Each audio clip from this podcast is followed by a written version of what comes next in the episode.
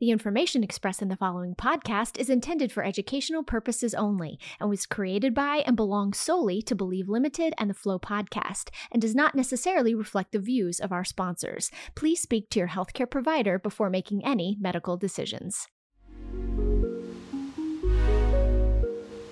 Hi, I'm Jessica, and welcome to Flow. I am here with Sarah Watson, sex therapist.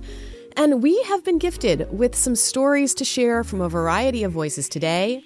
Welcome to the Menstrual Awareness Society, where the most important question to get us going is How are you flowing?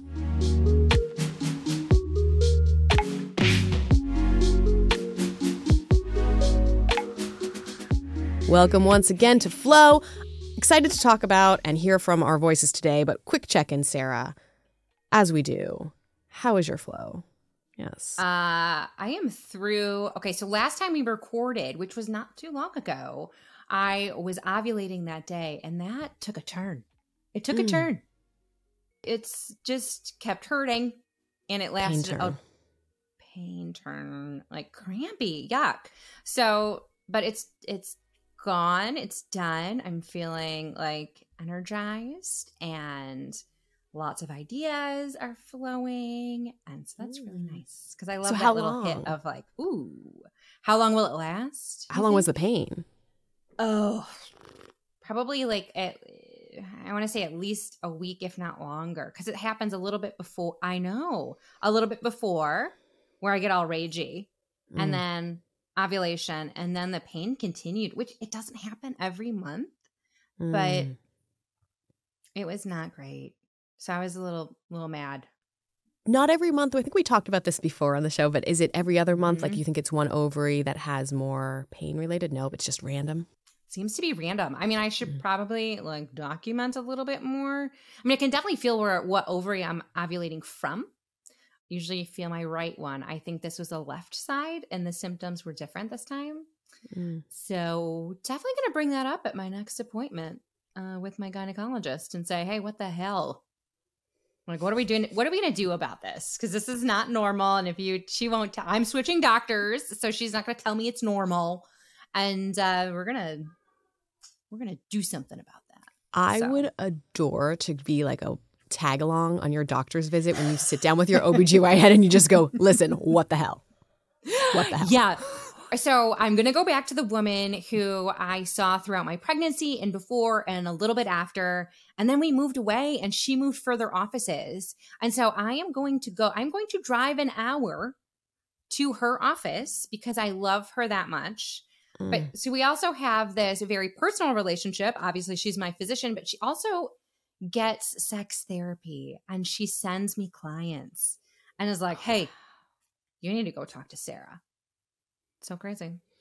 So crazy. How's your flow? What's going on with you? Thank you so much for asking. Mm-hmm. I started, I have to do a little plug. I started going to TIA. It's a clinic program that has OBGYN and acupuncture uh, for your, if you have insurance, it can cover it. I know they're just opening up in some cities. They're definitely trying to establish a provider team response opportunity for those who are looking for OBGYNs who don't have one yet, they're saying we have a team of people available and hormonal specialists, yes. not hematologists. So, not okay. you have to go to, but right. they can All recommend right. specialists. And they're Great. just a lovely, vibey hub to like go to. I got an ultrasound for the mm. first time to like look at the volume of my ovaries, which was fascinating. Ooh. And to immediately go online and like read about what's normal and be terrified and then talk to people and be like, yeah, don't read what's online as normal. No. No. And I know the internet is a scary place. don't do it. Dr. Google is not your friend. Mm, right? Right. Maybe that's the boundary. I did the same thing when I was pregnant because I had I had a I was a double high risk. Mm. Right. So when I was diagnosed with the placenta previa, which we've talked about, I think previously, and I was like, what the hell is that? Right. And then got on the internet and Dr. Google then anxiety spiked real, real yeah. high. So maybe we don't do that. I mean, I'm trying not to do that with the ovary pain, right? Like ovulation pain. Dr. Google did not take the Hippocratic Oath. Some of the information that Dr. Google provides does a lot of harm. so much harm. But I, oh, yeah. I love that you got an ultrasound. Like that is was it a traditional on the outside or on the transvaginal. inside? Oh, it was transvaginal. Transvag. I figured, but yeah. Well, how was that experience? Let's maybe tell what you want to tell our listeners what that is because I'm not sure everyone knows. Oh, sure. I mean, I don't think I have the clinical terms, so correct me if I'm wrong, people watching. Oh, But it's like a metal, you know, it's an insertion of the camera with a lot of lube Uh-huh. inside your vaginal canal to go up and look Mhm. at what's going on and all the reproductive. Yeah, I think it's really interesting because I didn't know that that was a thing until I was pregnant. Mhm. Right. For the listeners, it's kind of like a very hard, um, not large dildo is what I would call that. And It is cold. a cold, lubricated well, which is good. Does not it's not painful unless you're having pain, but you're not, so that's good. But yeah, really fascinating. Yeah, like I don't stuff. mind things. I don't mind things going in me. I didn't find that to be too distressing, to be honest. Yes. Yes. But was also cool, they did. So this is not a pregnancy ultrasound, but they did Right, let right. me hear the sound of my ovaries. Like they make a sound. What? Like I what? know. It was like a whooshing oceany, like no heart, like a whoosh, like a whoosh, whoosh, whoosh. And one was a little slow. Like whoosh, whoosh. I know. I really wish can we get, we need to record that sound. Okay, I'll go back to Tia. I'm gonna find it out. I'm gonna find. It was fascinating. It's like kind of like when you hear faraway cosmic events Yes. when they find recordings of that inner space. Body. This is officially the longest intro we've ever done. We'll be right back after this quick break. This ad is brought to you by Vonvendi, Von Willebrand Factor Recombinant. Hi, my name is Nicole. I didn't always feel empowered to speak up for myself or ask for the care and support I needed. Becoming part of a community and hearing other people's experiences helped to change my perspective. That's why my deciding factor is making my voice heard. To hear my story and access other helpful resources, drop by Vonvendi, that's V-O-N-V-E-N-D-I dot com slash patient dash stories. All right, we are back. We are on a mission to normalize conversation around menstruation, and we have two wonderful contributors that we are going to reference. Three, three lovely contributors we're going to Yes. reference today. You're going to hear some of their voices. Allison, February 7th, 1993. Dear Diary, today I started bat mitzvah lessons after Sunday school. Gabrielle, yeah, I would wake up in the middle of the night and be like in a pile of blood.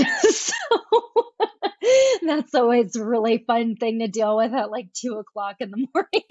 and Peyton. what's happening in a public restroom when I'm going through that and like trying to go out to a bar and like look cute. I think that if someone saw like literally the volume of what's coming out, they would actually be really scared. We're going to talk Mhm. about what we heard, and you're going to hear some of them as well. Um, At the very end, I also want to make sure we talk about a resource that a listener um, submitted to help keep your abortion private. So stay tuned for that. But let's get into it. I want to bring up Allison and her right. share. Because the only reason last month I knew when Emily was talking about the slap is because I Mm. had heard Allison's story and she Mhm. described the puberty slap. Have you ever Mm. heard of such a thing, Sarah? No, absolutely not. When I was in sixth grade, I went to school. I went to a private school. It wasn't religious, but the majority of the girls in my class were Jewish. And so I imagine that others were getting their, you know, their menses, and that happened, but they were for sure not talking about it. So I wonder. I mean, it almost seems like a cool secret, or like I I don't know. Is it like a like you're in a secret handshake? You know, Yes. you get a slap, You're like, but wild. here. Yeah, I don't know. It's terrifying. Yeah, but very interesting. I actually was one of the last of my friends to get their period. I didn't end up getting it until I was almost 14. Gotcha. It was a Oh, lot so of this was wishing. The beginning of the journey at eleven. Yeah, so it was I like see. the wishing and the hoping that it would come because I think it made me feel like I would be grown up or something. I don't know. I'm not really sure why I wanted it. Um, I was one of the last of my friends to get it, and I didn't even need a training bra probably until like 10th grade. like the the wanting it, knowing it also is an experience that comes with some pain and emotional tumult. What was the actual receiving it like? Um, I mean, when I actually got my period, I I think I was excited for like one day because I'm like, yay, it happened. And then when I realized what a pain in the butt it was, I was not so happy about it. And my mom, I remember we were on vacation and we were getting ready to go to a water park. And I told my mom, and she slapped me across the face, not hard, but I think that's like a Jewish tradition or something. Um, when a girl gets her period, she did not do it hard, but she did hit me in the face. And five minutes later, my dad knew. Obviously, she told him, and I was pretty embarrassed that she shared with him um, the news. But overall, I think I was excited. I felt grown up, but after the fact, realized that it wasn't something fun to have to deal with every month. And you mentioned sex ed. Do you recall what was taught? What was informed? All I really remember was like splitting the gender. So boys watched a video and the girls watched a video separately. And I think it was just like the basics of, you know, sex and what happens to you and that kind of thing. But I know that they didn't really teach us very well because I did not realize until I was trying to get my pre- get pregnant with my with my first child. So I was 34, um, that you couldn't get pregnant like just any old day of the month. I had no idea. And I didn't know that until I started trying to have a baby um, and doing some research and no idea. So I had no concept of ovulation and, and, and all that. So, I mean, and, and that's as a 34 year old woman. So obviously, whatever I learned in school and then from my mom was not enough to know like the real basics of how pregnancy works and when it can happen. And I just thought if you had sex, you could get pregnant, but that's not the case. and the fertility clinics around the world are like, that's right, it's not the case. um, do you think there's any messaging or like lack of messaging that you received that you carry through now even you mentioned being 34 and just and discovering the role ovulation plays in the cycle I mean, Is there I, anything else like socially? Yeah.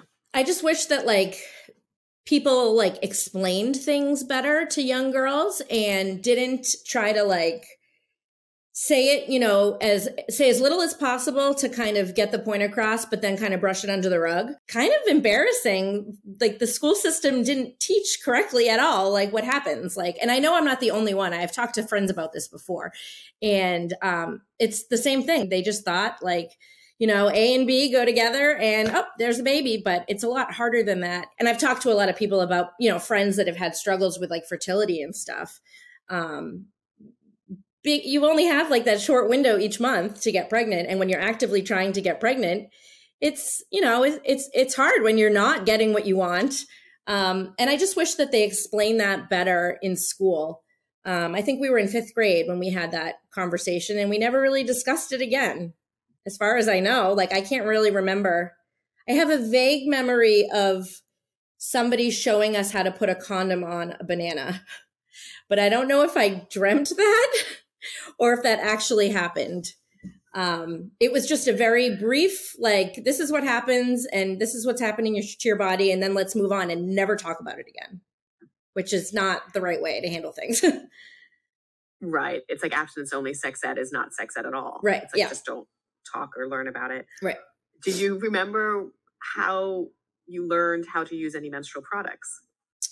So I I never used tampons like until I was 32 I think I tried for the first time and I like could not do it. My mom never showed me how to do it. My friends never I had friends that had offered to show me how to do it, but I was very nervous about doing it. I just didn't like the idea of it. And then when I was like 31, 32, I finally sucked it up and I was able to do it, but I still just wasn't comfortable because um, going to the bathroom and having to change it at work was was not a two second thing. It wasn't like I could just do it without um, a whole like a whole I don't know the right word for it.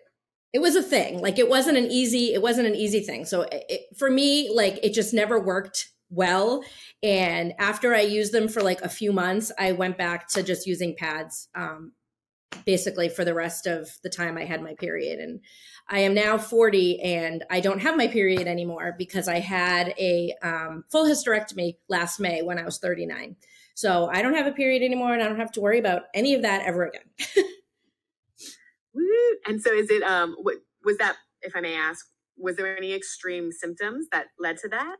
So I have that part of no, I had um no I had a pretty normal cycle. Um I had a you know, a pretty, you know, normal flow. It wasn't super heavy and um I didn't even get horrible cramps and stuff, but I am BRCA2 positive. So I am high risk for breast and ovarian cancer. And my mother's mother died when she was 52 of ovarian cancer. So my doctors had said, you know, 10 years before your your closest relative was diagnosed, the ovaries need to go. So she was diagnosed when she was 50, so they told me when I was 40 they needed to come out and I just decided since I was having the surgery anyway just to take everything out because why keep a uterus just for the sake of keep, keeping a uterus if I don't need it anymore? You know, I had my two babies, I'm done having kids. Um, so they took everything. They took the fallopian tubes, they took the ovaries, they took my uterus and my cervix. So I got nothing left. And I had a double mastectomy two years ago as well. So just to lower my chances. So my chances of getting breast cancer are like less than 5%. And I have a 0% chance of getting ovarian cancer because I don't have ovaries anymore. So that's why I did it.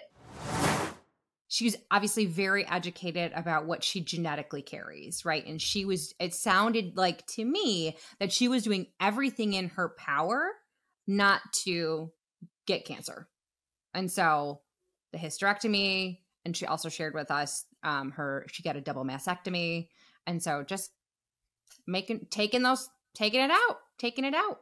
So she's not sick. And I think that's, it's a really big personal um decision. And but also i see it like she's a mama of little ones and like of course that's what you would do. Um at least in my mama brain that's where i went. So it was really awesome to hear that from her but very practical. I was so medically literate. Like the need for anyone who has a uterus to become medically literate is something I've learned over the time of hosting Flow. Like it's just necessary in order to manage it, mm-hmm. as opposed to those who don't have a uterus might not get that yeah literacy as a necessity. right Too bad for Uh-huh. them. yeah well maybe they're listening Congratulations, you're about to get a menstrual awareness up level. i think um when she because she when she showed her diary Yes, yes. Let's talk about the diary. I found my What does the diary from when I was 10. So I just bookmarked a few funny entries that I wanted to share with you. I'll just read the whole day, I guess, so you can see how juvenile I was. Um, so February 7th, this must have been, let's see, 1990, 1991, I think. Let's see if there's a date. So, February 7th, 1993.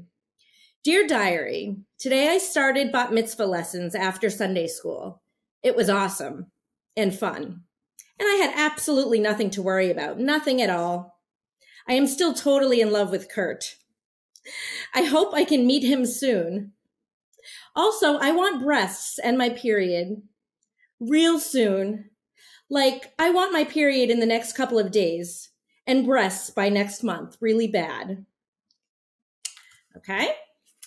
Then fast forward to May 18th, 1993. Dear Diary, today was mom's birthday. She is now 36.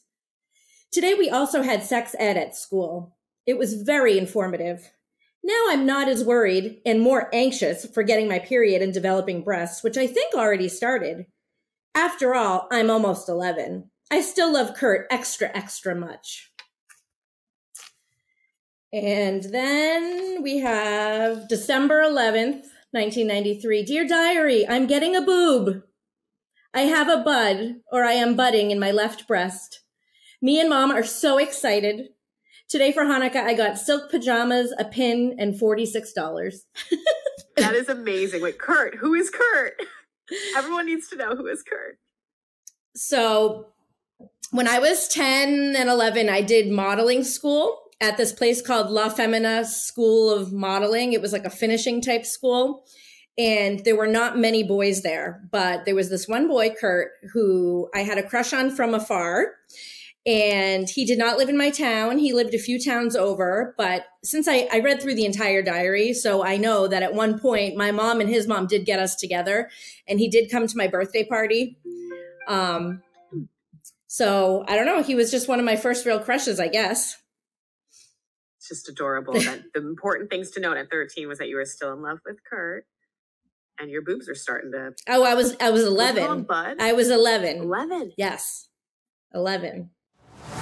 just how she was documenting her desire. Like my brain went when I was listening to that, the diary, love that she was documenting it, what she was 10 or 11, and that her desire for boobs and her period, but maybe not really like it seemed like what like especially in the 80s of like or nine it was like early 90s, right?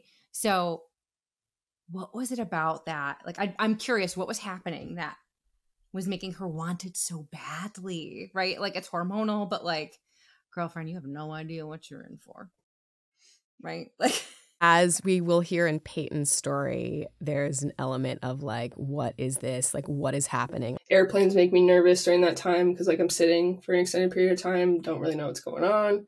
Like, that's all you can think of. So, why want that tornado of an experience? Like, why be craving it? And at the same time, I remember being young and like wanting braces because my sister had braces. There's a community Yes. element to like people understand the secret handshake of the slap, the idea that once you're in the club of menstruating, you know something else. What you know is that life is very painful sometimes and that there's a way to ride through it, but it's very messy. Oh, So messy. messy. I think even that I object to. Like Yeah. it's not really messy, right? Like moss moss on the ground isn't messy. Menstruation isn't technically mess. I mean, it get it's a lot to mm. manage coming out of the body. Well, like Gabby was saying, right? Like Gabrielle was talking, like waking up in a like a lots of like lots of blood, waking up in a pool of blood, and having to deal with that in the middle of the night. So I think that's where my messy goes to, where that those extreme bleeders, right? Those extreme menstruators do have some mess to clean up. When it was extreme, I was going through super tampons like every like two or three hours. And then I would, yeah, I would wake up in the middle of the night and be like in a pile of blood. so that's always a really fun thing to deal with at like two o'clock in the morning. My friends and I are, are pretty open about all of our things. So they know, like my mom always knows, she's like, oh, if you're always really tired when you have your period. So if we need to like cancel and not, you know, go to brunch or whatever. um, so she gets it. My husband gets it. But yeah, I talk about it pretty openly. And I just know about myself that like when I'm feeling those ways, like I just listen to my body and I have worked very hard over the past couple years to not shame myself and to just be like, I'm tired because I'm about to get my period and I need to sit on the couch and watch Real Housewives of New Jersey with some fries and I don't want to be bothered. And that is what I need. I'm a salty girl. I didn't feel shame, but I did feel embarrassed about it. And I felt uncomfortable because, like, you know, it was always like, who uses pads and who uses tampons? Like, wow, like the adult girls wear tampons. At least that's how it was in like my middle school and high school. And nobody really did talk about it. And there were like, I remember one time I like bled through my jeans in the middle of the day and I was just so embarrassed and like wanted to die and just sat in the nurse's office. So I would tell myself, like, don't be embarrassed for a normal bodily thing that happens to every single woman. depending on what what's going on and how things are going uh, every month for them or every you know whenever they're getting their their period Yeah, maybe twice a month, maybe several days out of the month, more than what, more than seven days out of the month, as we heard with Right. Peyton.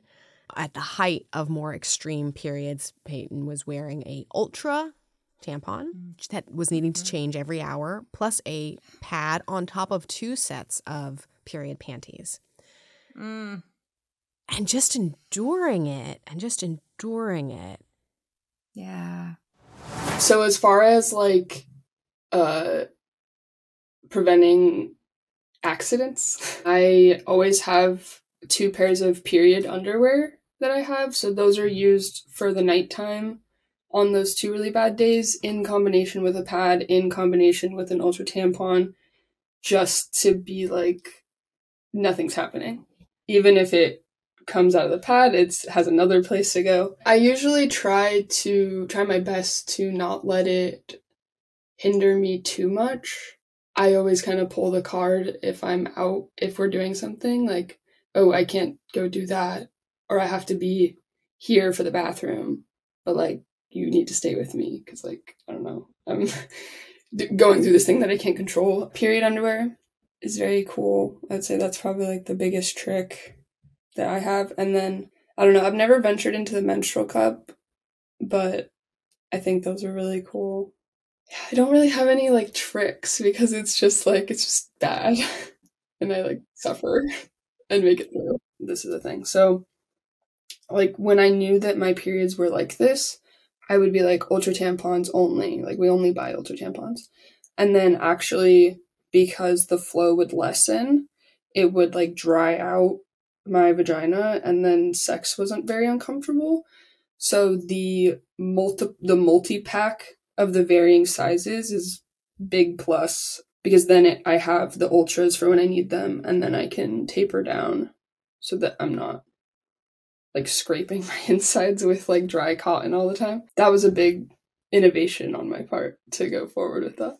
I have a roommate who knows about it, so she's very aware of like, yes, I need the ultra tampon. I don't, I can't use the super. I need the one that I asked for. Um, and I think my boyfriend is also rather like understanding. He actually will, like, when the shortage was happening, he called me from Target and said, They have the ones that you need. Do you want me to grab you some? Um, so he's like very on he's he's a good good guy so i have that support in those ways yeah very good one um but at the same time like they don't see the toilet when i see the toilet and see like what's happening in a public restroom when i'm going through that and like trying to go out to a bar and like look cute and like I smell bad and I have like a diaper but and like all these things that I think that if someone saw like literally the volume of what's coming out they would actually be really scared. And there were times that I was like very shocked at all that was there but nobody really sees that. They just like probably think about it but I think seeing it is a different thing we did come up with this great idea. You know, all we've interviewed Daloon and Hello Period. Mm-hmm. Of course, Hello makes the products, but we're talking. We were talking about the value of having some kind of mattress pad topper made of period panty that you can roll up and clean. Like, what should we make that for Flow? Do we need a Flow product and like create that? It's so um, needed. Obsessed. Right, and you know what? It can be used for your menstruation, and it can also used for sex. Sex. Yes. right. I love it. Like so often do clients talk about like, well, oh, I can be really aroused and wanting to have a sexual experience with my partner, but I don't want to clean up the mess. And so I'm like, go buy some black towels. But what if you could buy a flow mattress yes. pad? Yes. We are officially looking for investors. Us? We are officially ready to accept investors. We'll develop a deck. I love it. Yeah, it's but gotta be poor. Happening. I mean, not poor Peyton, but that is extreme. Mm-hmm. Right? Like let's call that what it is. To be able to have to use all of those products, that's extreme. And she also mentioned, of course, there are treatment options outside of the copper IUD, which is what she has. And we know how we feel about the copper IUD mm-hmm. for those who mm-hmm. don't know that yes. what they're receiving. She consciously chose that because she does not want to interfere with her hormonal levels because mental health and hormones are connected. Yep. And for mm-hmm. her experience of menstruation, having hormonal intervention is not conducive to her well being. Sure. So right. the choice is to endure extreme blood, extreme pain for an extreme mm-hmm. amount of days. So I actually use the copper IUD, um, so that makes everything pretty extreme. But also before that, um, everything was extreme in general. I've always felt on the end of the spectrum for people that I've talked to about menstruation like everyone's like oh peyton like you get props for the craziest um so that's kind of where I've always been. It's time and like I only use ultra sizes during the primary period, like primary period of time in the period. Um but I think to share like a funny story about like that experience like using that type of tampon too, like when there was a tampon shortage, like I would go to Target like regularly and stop inside of the aisle and like the two rows were completely gone and like the kind that I needed to like live how I needed to for those 2 days like it was gone. So I would have to like change it like every like 30 minutes if I didn't have the one that I needed. But I actually asked my roommate to go for me to see if they were there and I said I, like verbatim was like I need the ultra size. And she came back and she brought back like super which is like two sizes down from ultra and I was like, "Oh, were they out of ultra?" And she said, "No, like I literally thought you made that up. Like I don't even know that that was a size. So I got you this one." And so that was interesting like that's never been a part of her experience to use that size and that she thought like I was making it up that there were two sizes further. So, um that's just been my experience is very extreme, very heavy. So it's like about 2 days that that yeah, so like about every hour. So typically like and I also wear a pad with the ultra because like I don't know when something's to go bad. So like especially if I'm going out, like I know that I have to change it like on the hour. So like a hike not really realistic. Airplanes make me nervous during that time because like I'm sitting for an extended period of time, don't really know what's going on. Um so I just really try to like keep myself in a bathroom centric area during those 2 days. I think it made it like initially when I got the copper IUD, that length of time where I needed the ultra was much longer. Now it's about down to two days, but I've always pretty much used the ultra, like even as a teenager before um, I got the copper IUD. 13, I think, um, or 12 or 13. And I think it's always really strange. I mean, I'd love to hear other people's experiences too, but like when I first got it, like there's this really weird, like parental reaction that's like, oh my God, like she can like she's a, she can be a mom now like that's so crazy like you're an adult now like you're a woman now um and i was just like what the fuck is coming out of me? Like i'm very uncomfortable. And like then there's all this like social stuff around it. And i was like i'm just uncomfortable. I'm not even thinking about like procreating. I don't know why anyone's thinking about that for a 13 year old it's really weird. Yeah that always made me uncomfortable how that was like part of the message when it started. I was at home and like I went to the bathroom and like I wiped and then there was like some blood and I went in there and I was like, you know, like I think that this is what's happening. Like I was shaking, you know, because you th- you hear about it, you're like prepared, your friends are getting it, like all that stuff. Um, and she was like, "Oh my god!" and she like laid out a towel for me on the bed next to her, and she like like slept together. I don't know. It was very strange. Um, she like wanted to keep me close, but I just wanted to like go be by myself because it was a lot to absorb. I don't know if other people experience that, but I just think it's like, and then I feel like parents, like mothers, typically are like, oh, this is so exciting. And they like tell their friends, and it's just really uncomfortable that would have been about like 2013 2012 and like the like immediate objectification of this person that like now can perform like sexual things. Not that like my i don't want to say like my mom was like doing that but i think that that's like where it's coming from is like oh now like she can go find a man like she can get married she can have kids like this is so cool like she's grown out of like this innocentness and now can experience like this side of things. And i just was like i don't know i don't even think i want to get married i don't even know if i like men like i don't know like you just already have this like thing going on in your head I'm like, I, I gotta go to like seventh grade right now. I don't know like what you're talking about. How did I negate kind of the uh, the definition of what it meant to others in my own experience? Is that is that kind of the question? I know that I don't want to create a kid. I would like to adopt. Um, so that in and of itself like makes the period very useless. Like even me like having a uterus feels kind of useless to me because I like I'm very confident in this decision um, to not want to grow a baby inside of me. Um, so having it be like a process of procreation is just like really annoying because it's like I don't even want to like go through this process. That's not like I'm never going to use it. So can it just stop happening?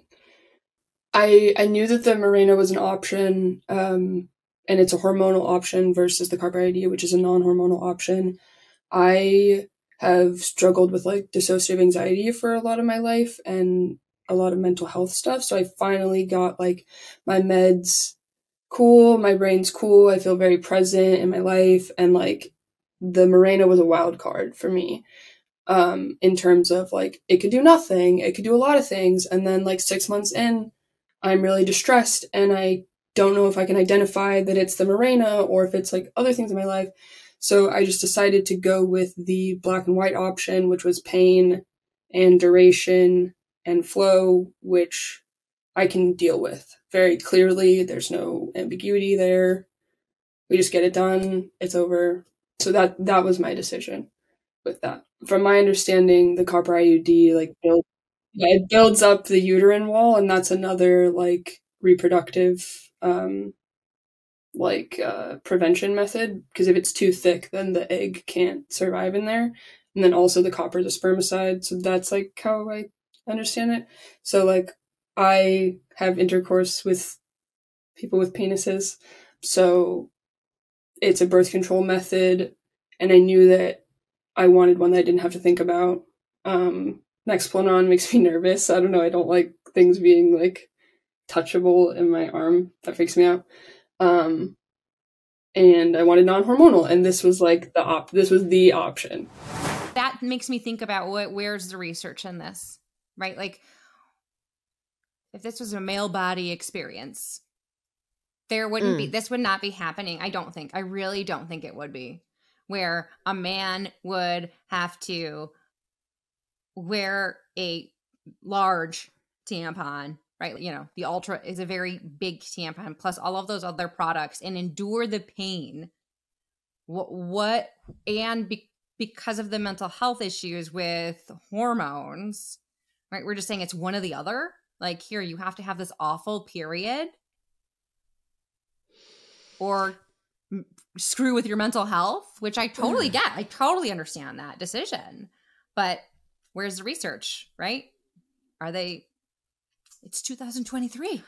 I'm doing this weird thing in my head where I'm trying to imagine, like, let's just say I'm. It's going to be vulgar, but like a man, he does his hole would be is like an anal hole. So let's say he had a tampon up sure. his anal hole and was yep. wearing a yep. pad and a diaper that was yeah. to support that. Let's say he was yeah. bleeding out of that hole, and that was what yes. he was doing. Mm-hmm. He's curled up in a yes. little ball, and in the society uh-huh. where that's the norm, do all of the mm-hmm. women, female uh, or bodied people, menstruators who already know what that experience is like?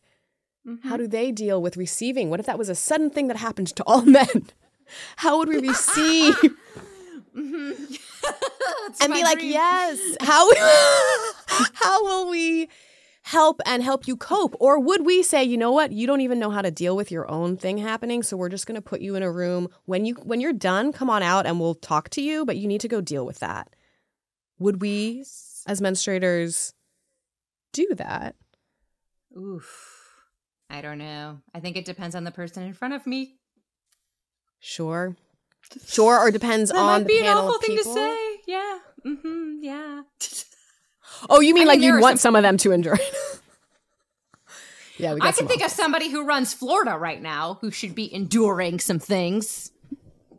Yep. For sure. For sure. And some Mhm. others. Yeah. Mm-hmm. Mm-hmm. Mm-hmm. Some people in Tennessee. Some people in Yes. Texas. some Yeah. people in Tennessee, some physics. I would think that would be good physics then Yeah. if they were enduring. Oh, yeah. That's- Yeah. The uh-huh. law of nature should have those physics. A hundred But yeah, in like some weird gender reverse sci-fi world, or you know, at the end of oh my gosh, Catching Fire, what's it called? Tribute, Hunger Games. There's Hunger the whole Games. when when the those who were not in power become in power, they start to perpetrate the same issues on those who had been yep. suppressed and oppressed. And Yes. I don't know, that cyclical game of like wishing men did have an experience of extreme pain when they don't understand. What is that? That's just wishing the I could rather them listen to this show and get educated and then contribute to A a, world that could be more supportive. Of course that's the ideal. But Yes, I think yes, the rage course, is valid. It's valid. Yeah, I think it's rage. I mean, it's the the patriarchy. Let's get. I mean, it boils down to if you aren't having that experience as a man, then it doesn't matter to you. Then you're not looking into it unless you are in a relationship or have a sister or have you know whatever relationship. It doesn't have to be romantic where you're seeing the impact because like we talked about in our previous episode, get back up on that horse girl, right? Like no. That's what Mhm. they've been fed too, right? Like all they're being imprinted with that as well. Mm. So yeah, the rage is real. I, the rage is real. I try to practice, and I'm very lucky here at this workstation area of Believe Limited, but I try to practice sometimes in meetings when people are like, How are you? Being like, Oh, I'm heavily menstruating today. That's all. That's how I am. Some people will be like, Oh, I have a really bad headache. The Yeah. normalization of discussing blood in a work setting is something I'm trying to lobby for. Especially at Believe. Oh, I mean, yeah. It's great. yeah, we should, yeah, of course, right? But no, I think that's a great thing. That's a great tip. I talk about this with clients. Instead of saying, I'm fine, fine is not a feeling word, friends. Mm. It is not a feeling word, right? So if Mm. you're in pain because you're you're menstruating, say, I, you know what?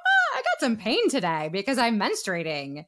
Or it's a rough day. I feel like shit because Yes. blood is coming out of my body. Pieces of my body are being pushed out of my body of by my my, body. body. That's a comedian I heard once. Yeah, it's like you just.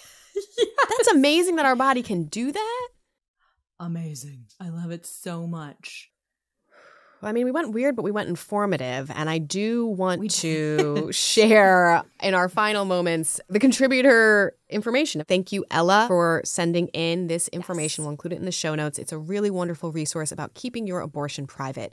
Well, we have Yes. on our series before talked about abortion as healthcare, and we support the share of abortion stories in today's world. And for every individual's choosing, it can be essential to keep your abortion private. The link in the show notes will give you a way to ensure that any tracking of your health records stays private for you. And there's mm. also one thing I want to share, and this is an abortion story Yeah. that's that's not private, open to being shared. It's really Loved so it. beautiful. I heard about this. It's a like a commune style living in Northern California, and two people who were not in a relationship did have a sexual experience that meant the menstruator was pregnant. In response to this, they each came together and decided they would independently discuss with their those that they trust, with their families, with their sisters, brothers, elders who they felt they wanted to discuss how they felt about this pregnancy. They came back together and they decided to have a beautiful community ceremony where they tied a mm-hmm. ribbon on a tree. They went into the woods, tied a ribbon on a tree before the abortion to ask any life force that was coming in to mm-hmm. consider not now, not dealing with the idea that conception of life starts at any particular time, but suggesting that if Right. this was a potentiality for life, that instead the request was not now.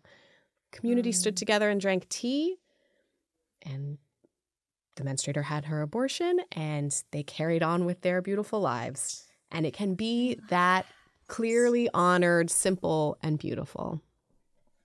I wanted to share. I love, I love honoring the choice, right? Mm. Honoring, honoring the choice, honoring those cells, honoring each other and the earth. Like, oh gosh, that's gorgeous. And I wish that could happen for everyone. Like, how beautiful and lucky are those people? Amazing. Amazing. And sharing it as a permission slip for those who are looking for a Yeah. ritual in their experiences. Mm. There's lots possible. Mm-hmm. Absolutely. That's it for now, but we'll be back to talk more period pain with other story contributors here to normalize the conversation around menstruation. If you've been listening, we'd love to hear your thoughts. Set up a Calendly set up a Calendly session to tell us your stories or leave us a review. Let us know what you think of the show, and we'll be flowing with you next month.